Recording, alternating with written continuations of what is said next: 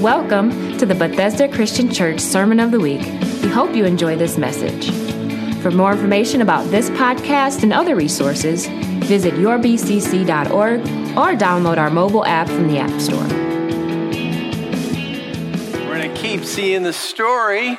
Uh, two more parts that'll uh, be presented in weeks to come, but it's so wonderful to see our children still being able to be part of Christmas just in a little different way this year. Uh, in it all, we know, we know without it, beyond the shadow of a doubt, God's in it. God is in it. There's no doubt about it. God's doing something. God's always doing something. Even if it's a time where we might not see it, we miss it, we might not believe it, uh, who knows? We might have even strayed away from our faith and walked away from Him. That doesn't mean God's not working, He's working. Uh, I remind you last week, the scripture we shared about that. John 5 17, Jesus said, My Father is always at his work to this very day. And he said, I too am working. The working of God, what God does, it endures it endures in the sense that it's lasting, that it's durable, it's permanent, not in the sense of enduring that has to be a, a pain tolerated or that it's a persevering. That's a different definition of endure. God's work endures and it lasts and it has a purpose and it's His purpose. And that's simply and it's plainly stated uh, in Ecclesiastes chapter 3, verse 14, that says, I know that everything God does will endure forever. Nothing can be added, nothing taken from it. God does it so that people will fear him. Fear him. And fear means to revere, to respect, to honor, to be in awe of Him. What God does, it endures and it has a purpose. We spoke about that last week, and there's really no better example of God's enduring work and His purpose than Christmas, the coming of Jesus. Christmas is the plan and the working of God to reach us, His creation, at our own level. And that, that plan was for Jesus to become a man. Like our opening song said, Oh, come, oh, come, Emmanuel. Emmanuel means God with us. God came to be with us as Jesus, born like every other person, born like every other human. He had a mother, he was born through a woman and he came to experience all of humanity. Jesus entered time, but Jesus, we know, was before time. He was the plan since the beginning of the world. And he was before time, he stepped into time, and he's going to continue forever. He's eternal. And you cannot get more enduring than that, can you? Last Sunday, I closed with a question using both meanings of the word endure. You've been enduring, we all have. We've been enduring the changes of life since the onset of all the uh, restrictions due to this uh, COVID. And these restrictions, they, they will come to an end. There will be an end. Now, I don't know when that's going to be. I don't know when life without COVID restrictions is going to come to an end. But when it does, and after you've endured, we've all endured, what will endure in you? What will endure for you? The sacrifice of Jesus endures forever. Does it endure in you? Will it endure in you? And I ask that question because it's important. And it's particularly important in the season that we're living. A time when some are questioning God's motive. What's he doing? What's up with this?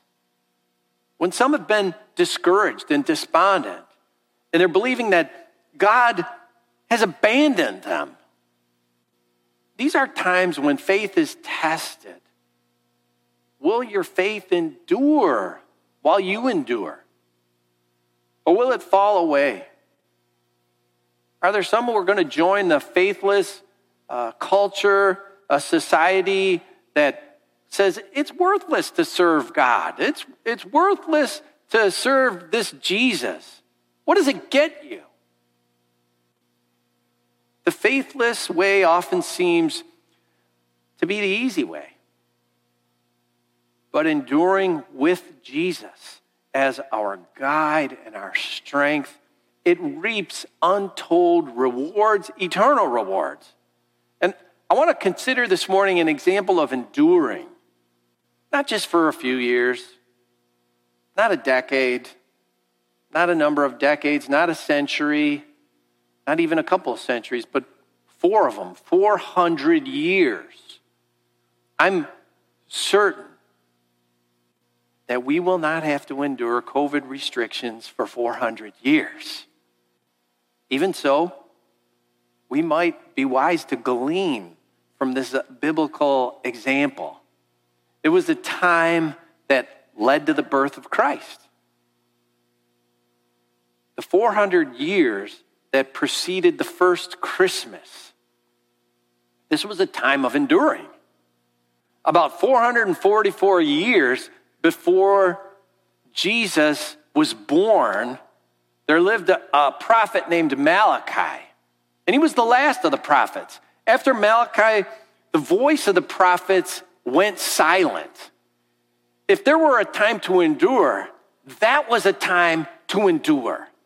Life and faith for God's people had always been accompanied by the oracles of God, the prophets of God who brought his word and his voice and his direction. But all of that changed. That stopped. But did God's purpose stop?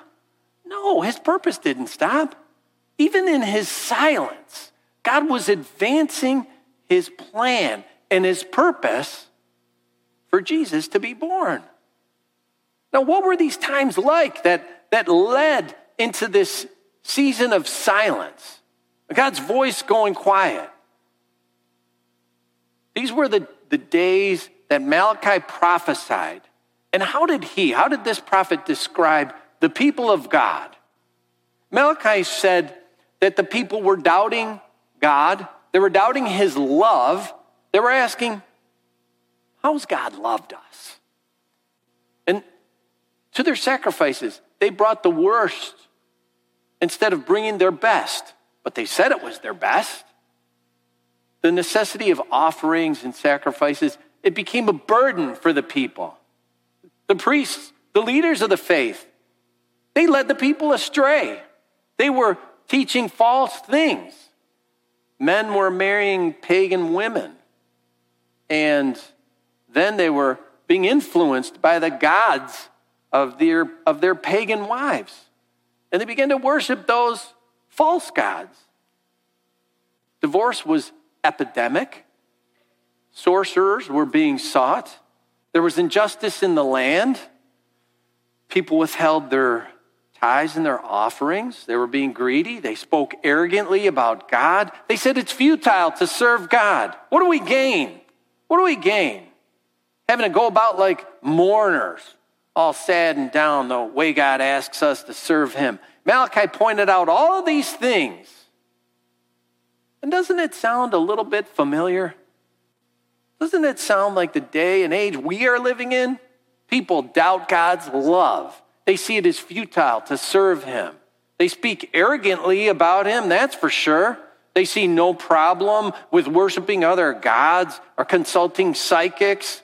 They practice injustice. Divorce at will. Hey, that's going on. People are greedy. They're withholding. They're giving. It all sounds familiar. And Malachi assured the people that there was an underlying problem. What was the underlying problem? He repeated it actually several times. And that problem was there was no fear of God. Let me give you just some brief examples through what Malachi wrote. Malachi 1 6. Where's the honor due me? Where's the respect due me? Says the Lord Almighty. Malachi 1:14. My name is to be feared among the nations.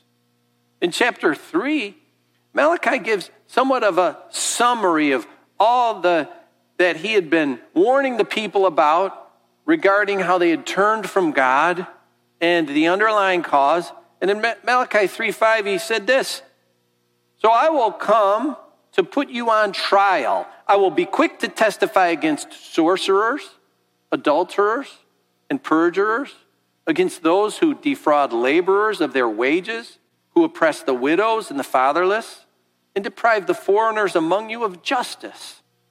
But do not fear me, says the Lord Almighty.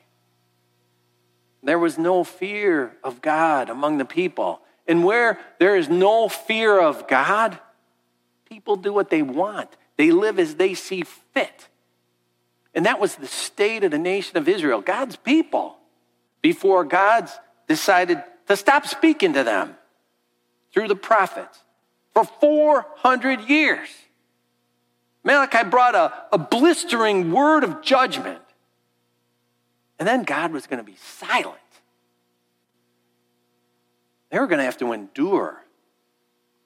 But the Lord did not leave them without hope, especially those who had remained faithful. Now, Malachi, he paints a, a picture of society with a, a rather broad brush.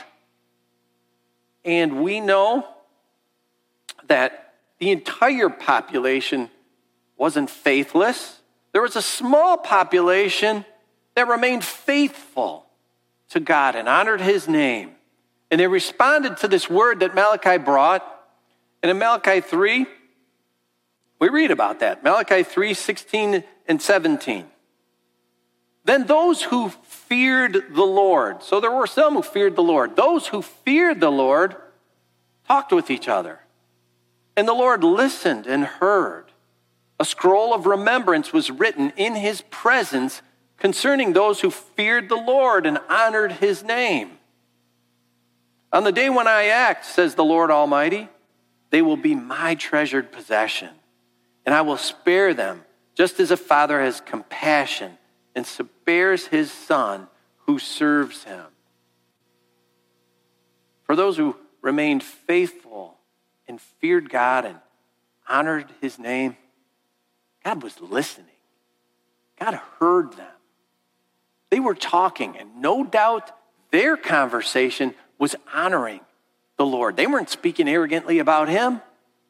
And what does Malachi say? God would remember that. How hopeful is that? How hopeful is that when you feel outnumbered? When you feel like you're a stranger in society? when you feel like you might even be a stranger in your own faith. So many, Malachi pointed out, they were paying only lip service to God. Even the leaders who had turned their backs on God. But the Lord remembers the faithful. Malachi described it as a book of remembrance being written in God's presence concerning these who were faithful. And then what does it say? They will be his treasured possession. Not like the others, not like those of whom it said, I am going to put you on trial. Those who had their backs turned against God, God saw it. And what were they doing? They were doing what they wanted to do, they were living as they saw fit. They were tired of what God wanted them to do. So God said, You're going to be tried. But God would spare those who were faithful, those who honored him, those who feared his name and revered him. Now, leading into this extended period of time where endurance and perseverance would be necessary, God gave hope to these faithful few. And he didn't stop. He didn't stop there in Malachi 3. The fourth chapter, the final chapter, it opens pointing to justice and to hope. The final warning of Malachi. It's really the final warning of the whole Old Testament. But with it, there's great hope. Great hope for those who fear God's name and those who are going to have to endure. Malachi 4, verses 1 and 2 says, Surely the day is coming. It will burn like a furnace. All the arrogant and every evildoer will be stubble, and the day that is coming will set them on fire, says the Lord Almighty. Not a root or a branch will be left to them. That's a blistering line of judgment. Verse 2 starts with this conjunction, but, which changes it. But, but for you who revere my name, the Sun of Righteousness will rise with healing in its rays, and you will go out and frolic like well fed calves. A day was coming for judgment. For those who revered God's name, though, the Sun of Righteousness rising with healing in its rays. And then what does it say? Joy will follow the Sun of Righteousness. What is the Sun of Righteousness? The Sun of Righteousness is none other than Jesus. Jesus. Malachi was pointing straight forward to the coming of Jesus. And I want to give you some characteristics of the sun that show us this wonderful metaphor that Malachi used to reference Jesus. Scientists and physicists, they say that the sun is the ultimate source of energy. Without question, the Sun of Righteousness, Jesus, he is the ultimate source of energy. John chapter 1 tells us that all things were made through him, and without him, nothing was made. That's the ultimate source of energy. The sun is the ultimate source of heat. We need heat to stay alive, especially now, right? Seasons are changing, it's freezing out. Without heat, we'd freeze, and without the heat of the sun, we'd all freeze to death. The sun warms us, it warms our environment, it makes it livable. The heat of the sun, it's vital to life here on the earth. Winds are caused by the heat of the sun. The heat of the sun on top of the ocean, it warms up the, the air above it, it causes wind to stir up the, uh, the waters. So it's not just a nice breeze that we feel. This wind has a purpose. It stirs up the waters, it keeps the waters from going stagnant, it moves moisture so that rain can fall on the earth in some other place. It picks it up from the ocean, takes it to another place. The wind moves pollen so that crops can uh, be productive. And that's like the Spirit of God, the warm wind of the Spirit. In John chapter 3, it says, The wind blows where it pleases. You hear its sound, but you can't tell from where it came from or where it's going. So it is with everyone born of the Spirit. That's the Spirit of the Son of righteousness. And you might say, hey, that's all good. It's nice to have the warm sun. But the sun's not always warm, it can be scorching. And that's true. So it is with the Sun of righteousness. The sun in the sky really is no respecter of persons. It's gonna, it can warm you, but it can also burn you. I've learned that lesson. I've learned it the hard way. But if we respect the sun, we can keep from being burned. And that's the same with Jesus. Same is true. He's righteous and he's just. He can warm with the, the wind of the Spirit but he can burn like the refining furnace. Malachi 4:1. It refers to those who do not fear him. And what's the reference? Blazing fire. But what about those who revere his name? Healing. Healing in its rays. The sun is the ultimate source of light. And that can bring healing the light's, uh, light's a standard. It's used uh, to measure. We have laser levels. They can tell us perfectly a level line. Officers of the law use a laser to measure your speed. And I know that one too. It's a standard. And that's Jesus, the Son of righteousness. He's the ultimate standard. He's the light. And we need the light for life. We need the, the light of the sun for life.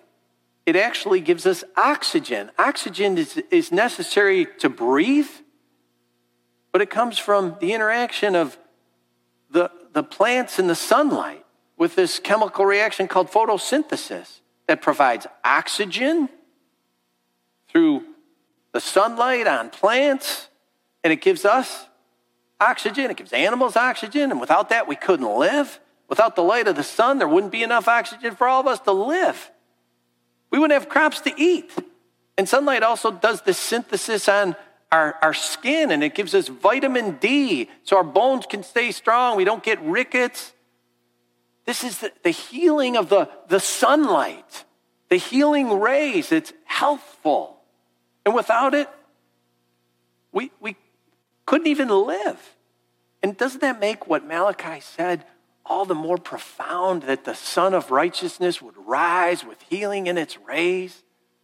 Another aspect of the sun is the sun is huge, it's massive. And because it's huge, it pulls smaller masses toward it. We call it gravity. If, if I step off the ledge of a high building, the huge mass of the earth is going to draw me toward it. Because compared to the mass of the earth, I'm nothing. So it pulls me at 9.8 meters per second squared. Einstein figured all that out. We call it gravity. The sun is enormous compared to the planets. The planets would move in a straight line without the sun. But the sun and its gravitational attraction pulls the planet and it changes that straight line into a curve so that the planets orbit around the sun. The sun becomes central to the solar system. Jesus, the Son of Righteousness, is the ultimate center, the center of everything. He's the center of redemption, and He's the center of atonement, and He's the center of salvation and justification, and He's the center of righteousness, and He's the center of eternity. He's the center of life because He's the very center of creation. He holds everything together. He holds everything together. And I give you Colossians 1, verses 15 to 17 about Jesus. It says, The Son, the S O N, the Son of God, Jesus, is the image of the invisible God, the firstborn over all creation. For in him all things were created, things in heaven and on earth, visible and invisible, whether thrones or powers or rulers or authority. All things have been created through him and for him. He is before all things, and in him all things hold together. He's the ultimate center. See how the, the Son of Righteousness portrays Jesus. He portrays Jesus. And I close with this the sun, the sun in the sky, it marks the seasons, it marks the times in the seasons. We're, we're going to approach a season change in a few weeks the winter solstice. It's when the daylight is the least. I look forward to it because then the days begin to get longer in terms of sunlight. And the light builds then through the springtime. So we get to the spring equinox where the, the day is equal and the night, the, day, the lightness and the darkness is equal. And then it continues to build. The days continue to build until, until the uh, summer solstice, where we have the longest day of the year, the most sunlight in June. And then it begins to wane again until the fall equinox and back to the winter solstice. This is all marked by the sun. And Jesus, the Son of Righteousness, he marks our seasons. He marks the seasons that mean the most to us, that, that we celebrate. Days like Good Friday and Easter Sunday and Christmas. Jesus marks our seasons. And we're in a season right now looking forward to that, that birth of Jesus that we celebrate, the rising of the Son of Righteousness. We call it Christmas, the coming of Jesus on that first Christmas morning. And as we look forward to that, as we look forward to celebrating Christmas, even though we endure in this altered and strange, bizarre state of life that we're all dealing with right now, even though we endure, and I know it's not going to last four centuries, as we endure, we also endure the culture. We endure the society around us. We endure a, a society that disrespects and dishonors Jesus, disparages him, puts him down. Even some churches have abandoned the Word of God. They've walked away, they've stepped off the pages of the Bible. Truth is relative. The, the Word of God isn't the truth anymore. As it says in Malachi 2 7, they have turned away and caused many to stumble. That was Malachi talking about the leaders of the faith. We might only be a few. We might only be a few who truly revere the name of Jesus and the truth that he stands for. And it may seem like we have to endure all what the culture has around us, but we have an eternal hope. We have an eternal hope in the Son of righteousness. He's risen with healing in his rays. And he, he's healed from the most deadly disease. He heals this disease called sin. That's the reason that Jesus came to this earth. He's healed this eternally deadly disease called sin. We can be healed from it by turning to Him. God became man to give, uh, to, to pay for our lives, to pay a ransom for sin. And there's no better healing than that. There's no better healing than that healing. Are you living under that healing? This morning, that's the most important question. Are you living under the healing rays of the Son of Righteousness that heals your soul from sin? That's the truth. Living under that sun,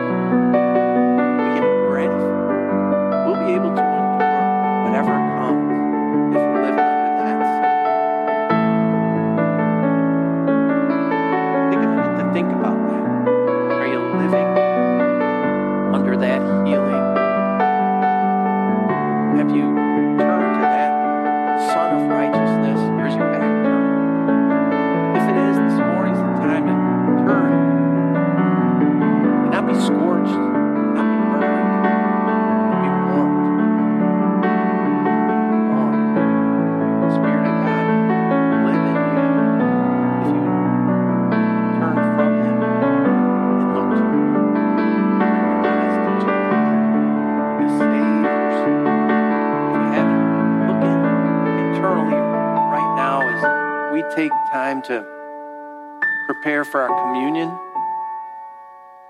Those of you here in the house, you've, you've got your bread in your cup.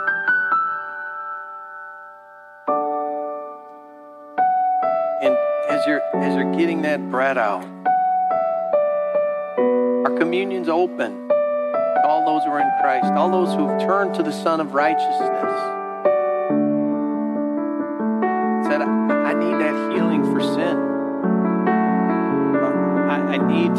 Forgiven of my sin. I want to turn back to you, Lord. I want to repent of my life of sin.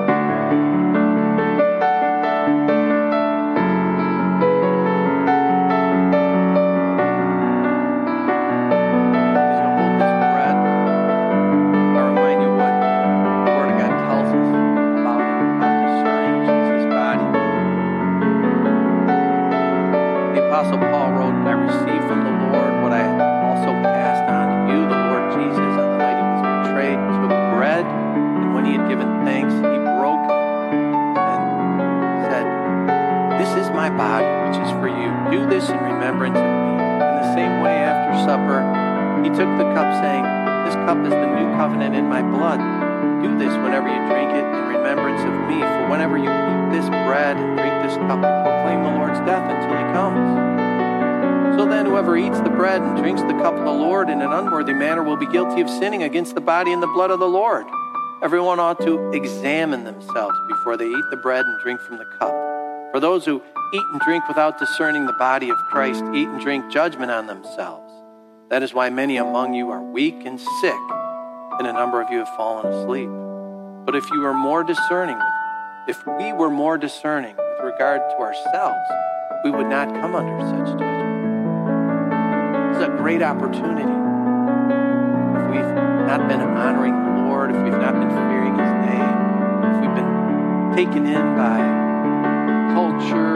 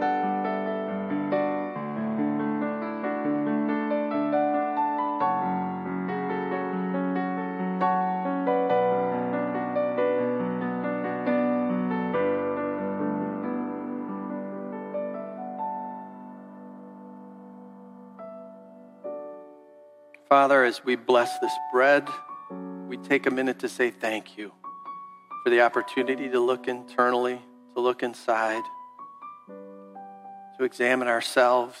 God, if there's any of us who've not revered, honored, or feared your name as we should, if we've not discerned the body of Jesus, Emmanuel, who came with us to, to be with us, forgive us, Lord.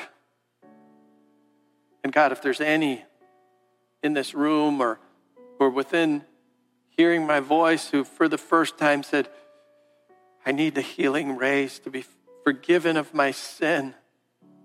I've not honored God.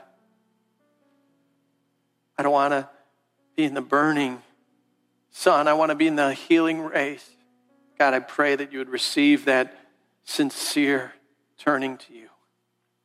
Touch that heart, God.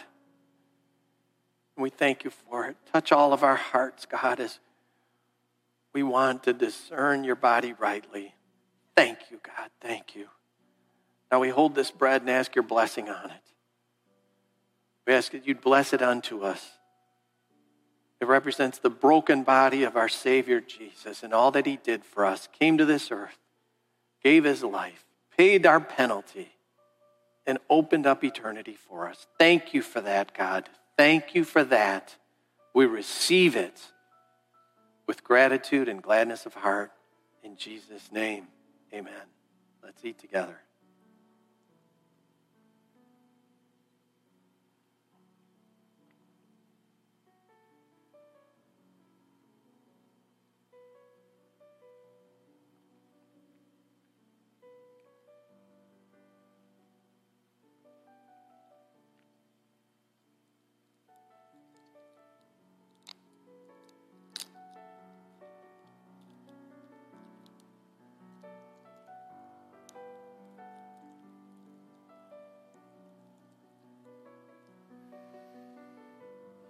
Now hold your cup.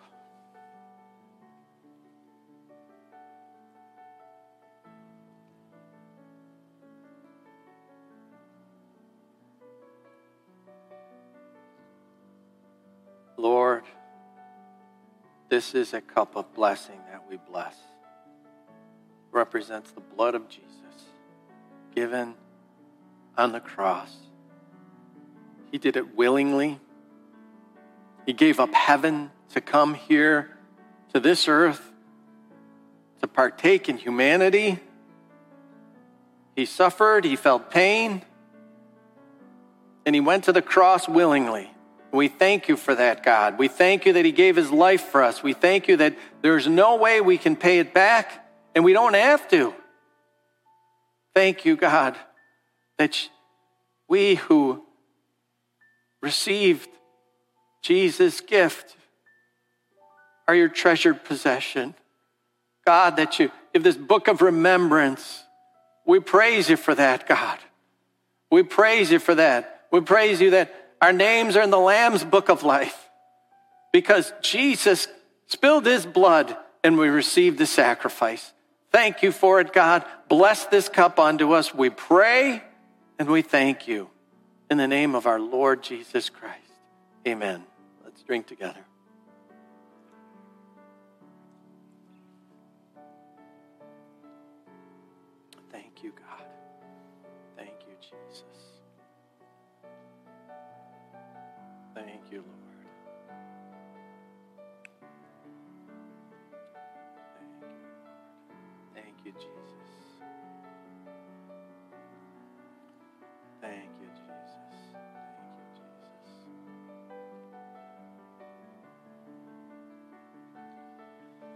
Thank you, Jesus. Let's stand as we bring our service to a close this morning.